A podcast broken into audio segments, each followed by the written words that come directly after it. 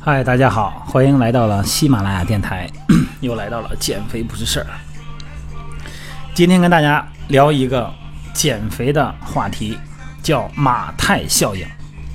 这个可能很多朋友都知道哈，它是一个财富或者说是一种物质一种叠加的一种效应。一开始呢，咱们想一想哈，给大家想象一个讲一个小猜一个大家的一个判断力，猜一个小故事哈。假如你手里有一张足够大的白纸，那你把它叠五十一次，五十一次哈，足够大，叠五十一次。正常的纸的厚度啊，A4 纸吧，正常的厚度。想象一下，就 A4 那个厚度哈，但是可以无限大。啊，叠了五十一次，你想象一下，它会有多高？一米、两米、五米。其实这个厚度啊，超过了地球和太阳之间的距离。什么意思呢？叠第一折的时候，咱们把它叠过来的时候，它的变化不大。第二折的时候，就是它四倍，就是一个指数效应。咱们身上的脂肪啊，从一个人从一百斤长到一百一十斤，恐怕得需要很长的时间。从这个一百一到一百二，他用的时间就不会太快了。一个体重到了一百公斤以上的人，不管男女，他从一百公斤到一百一十公斤，就是二十斤、二十斤的长，越往上越快，甚至于说呢，你刻意的控制都没法控制得住。什么原因啊？就是马太效应。咱把这个马太效应呢用到这个脂肪上了啊，因为咱们的脂肪呢，它有刺激脂肪堆积，可以产生雌性激素，雌性激素呢可以刺激产生脂肪，脂肪呢再产生雌性激素，而且呢会越来越快，就像滚雪球一样啊，指数效应或者是马太效应。所以说呢，这个减肥啊，不同体重的人。你看，有这个大体重的，所谓大体重呢，就是说咱们说这个超过正常体重百分之四十以上的，中等体重呢在百分之三十左右哈，呃，小体重呢就是标准体重了。体重越大，就进入那种所谓的喝凉水都长肉的体质了。这个体质啊，实际上也是说了一种内环境。咱们中医讲的体质呢，体质呢就是呃什么酸性体质啊，寒性体质，呃温凉寒热平。呃，这个国外的讲的是粘液质，呃，胆汁质等等。但是从内分泌角度来说，体重特别大以后，脂肪量巨大以后，会产生特别异常的激素水平，那么就会产生那个马太效应。所以说呢，咱们要想获得更高的脂肪，在起步的时候呢，并不容易。咱们以前也聊过这个话题哈，一个人的发胖的原因呢，分三个阶段，一个呢是在母体内，一个呢是在一岁以内，就是这个孩子断奶断的特别早，然后呢喂成人的饭喂的比较多，那么消化系统呢会因此呢会过早的发育和发达。第三个阶段呢是青春期，当然了还有更年期哈，咱们说正常就是三个阶段。所以说作为。作为女性吧，女性减肥的朋友们吧，你们真的承担着一个是本人，一个是孩子的一个责任。首先从基因上来说，这个母亲要胖了，这个孩子的发胖程度呢概率会非常高。想想因为胖，呃产生的很多困扰和减肥的那种艰辛不不容易，你想把它再叠加到孩子身上吗？不想吧。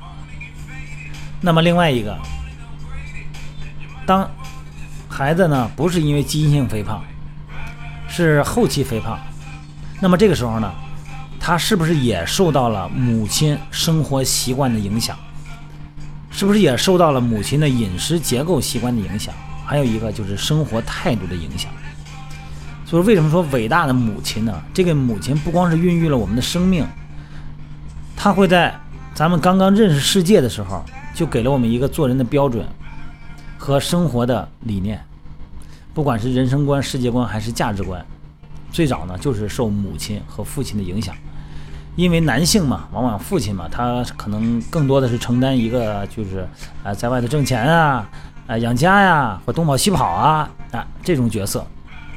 那么大多数的母亲呢，更多的呢就是啊，在家里边呢料理家务，虽然也上班，但是更多孩子的责任呢，包括一些做饭呐什么的哈，都是很辛苦的落到了母亲的身上。那么这个时候，不管是作为母性嘛，女性嘛，有一些抱怨也好，有一些这个这个不满也好，那一样都没落，该做饭做饭，该收拾家务收拾家务。啊，虽然撵着那些那些懒得不行的老爷们儿干点什么，但是总体啊，大部分家庭里边的大部分工作，家庭工作哈，都是由女性、由母亲这个角色来完成的。那么在这个大量的工作中呢，映入孩子眼帘的，就是母亲的身影。啊，不管是在厨房做饭呐，还是这个洗衣服啊，还是在家里边收拾毛着腰啊、撅着屁股啊、收拾房间啊，是吧？啊，给孩子喂饭呐。给孩子这个教孩子一些说话呀，还有玩啊，逗孩子呀，啊，教怎么做人呢？这个母亲的比例啊，要比父亲大很多。所以说呢，从生活习惯上来说，从饮食结构上来说，甚至于说呢，从营养学啊，对于这个运动情趣的培养来说，这个母亲她实际上担负着很大的作用。咱不是说否定父亲的存在哈，再是说咱各负各的责嘛，每个人影响力都比较大，但是更多的呢，他看到你。看见的时间长，就受你影响会更多哈。所以说，作为母亲呢来减肥的人，或者说呢来发胖的群体来说呢，我们不仅仅呢承担的对自己的这个美好生活啊和这个健康心理的责任，还承担着对下一代的责任。因为咱们要从潜移默化上，从意识形态上来影响孩子的人生观和价值观啊，正常的生活态度，正常的思维方式。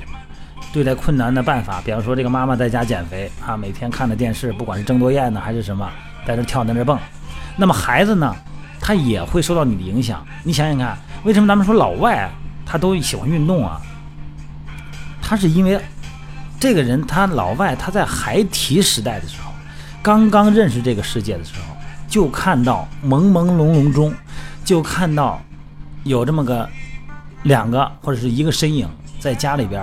不是骑单车呀，就是跳跳一些健身操，或者做一些这个徒手训练。那孩子当然不知道你在干什么了，但是他会模仿啊。孩子总是要模仿动态的东西嘛，动态的东西更吸引咱们的目光。在这个时候呢，这个种子呢就算种下了。啊，看着这个父亲或者母亲啊，运动完了以后擦着汗，但是呢还很愉悦啊。在运动前呢，可能还有点因为什么事儿有点不高兴，心情不好。啊，这个脸啊，这个哭丧的脸，但是运动完以后，哎，表情不一样了，逗一逗孩子，逗一逗自己啊，又给自己又是抱又是亲的，还很愉快。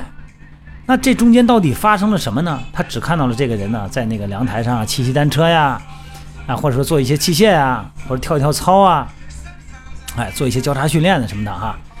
那么孩子呢，意识里边呢，就种下了这个运动的种子，那么他会模仿别人。想想看，一代一代的。这就是一种传承，所以说呢，老外呢，他在训练的时候呢，他是情有独钟，他是有情愫的。而咱们中国人呢，毕竟老辈儿哈，这个咱说实在的，连父亲那一代小的时候都还有饿肚子的时候呢，他哪哪有健身这一说呀？而咱们所领悟到的，就是说，哎，趁热吃，您吃了吗？是吧？然后见面就是，啊，今天吃了什么呀？然后多吃点别剩下。所以全是吃，好像这食物啊就压根就不够。啊，对未来的这个食物的来源，总有一些不确定性，是吧？那肯定是，那我当然是先吃到肚子里边，我再说了，我先储存成能量，明天有没有再说了。反正我今天呢，尽可能多的储存，这是最基本的生物本能。所以在这样的思维方式影响下呢，你想咱们现在啊，已经流行健身了哈，啊，这个国外的健身热潮到中国来了，但是呢，国外呢那是一种生活方式，而在中国呢，那只不过是一种潮流。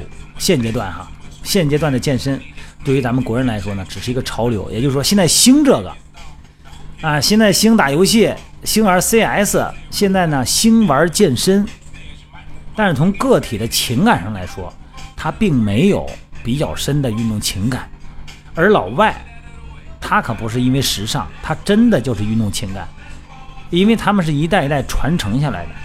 这就好比是音乐呀，啊，或者说是美术啊、形体啊，啊，言传不如身教嘛。所谓的书香门第是吧？将门无虎无无犬子，虎父无犬子，一个道理。他从小看到的你父母是什么样的，孩子长大以后呢，发展趋势里边。就算他不从事这个专业，他也会受这个影响。所以说呢，作为母亲，作为快成为母亲的啊，那最终怎么的也得成为母亲的女性们啊，还有很多的这个男性们啊，真的有很大的责任。这个责任不光是你自己这一辈，而且呢，要影响的下一代人。好吧，今天的话题呢，就这么个话题。你说是什么主题吧？这个主题反正就是。从自己做起，让我们的孩子也受到健康意识的影响，好吧？今天就到这儿了啊，各位，咱们早点睡觉，晚安。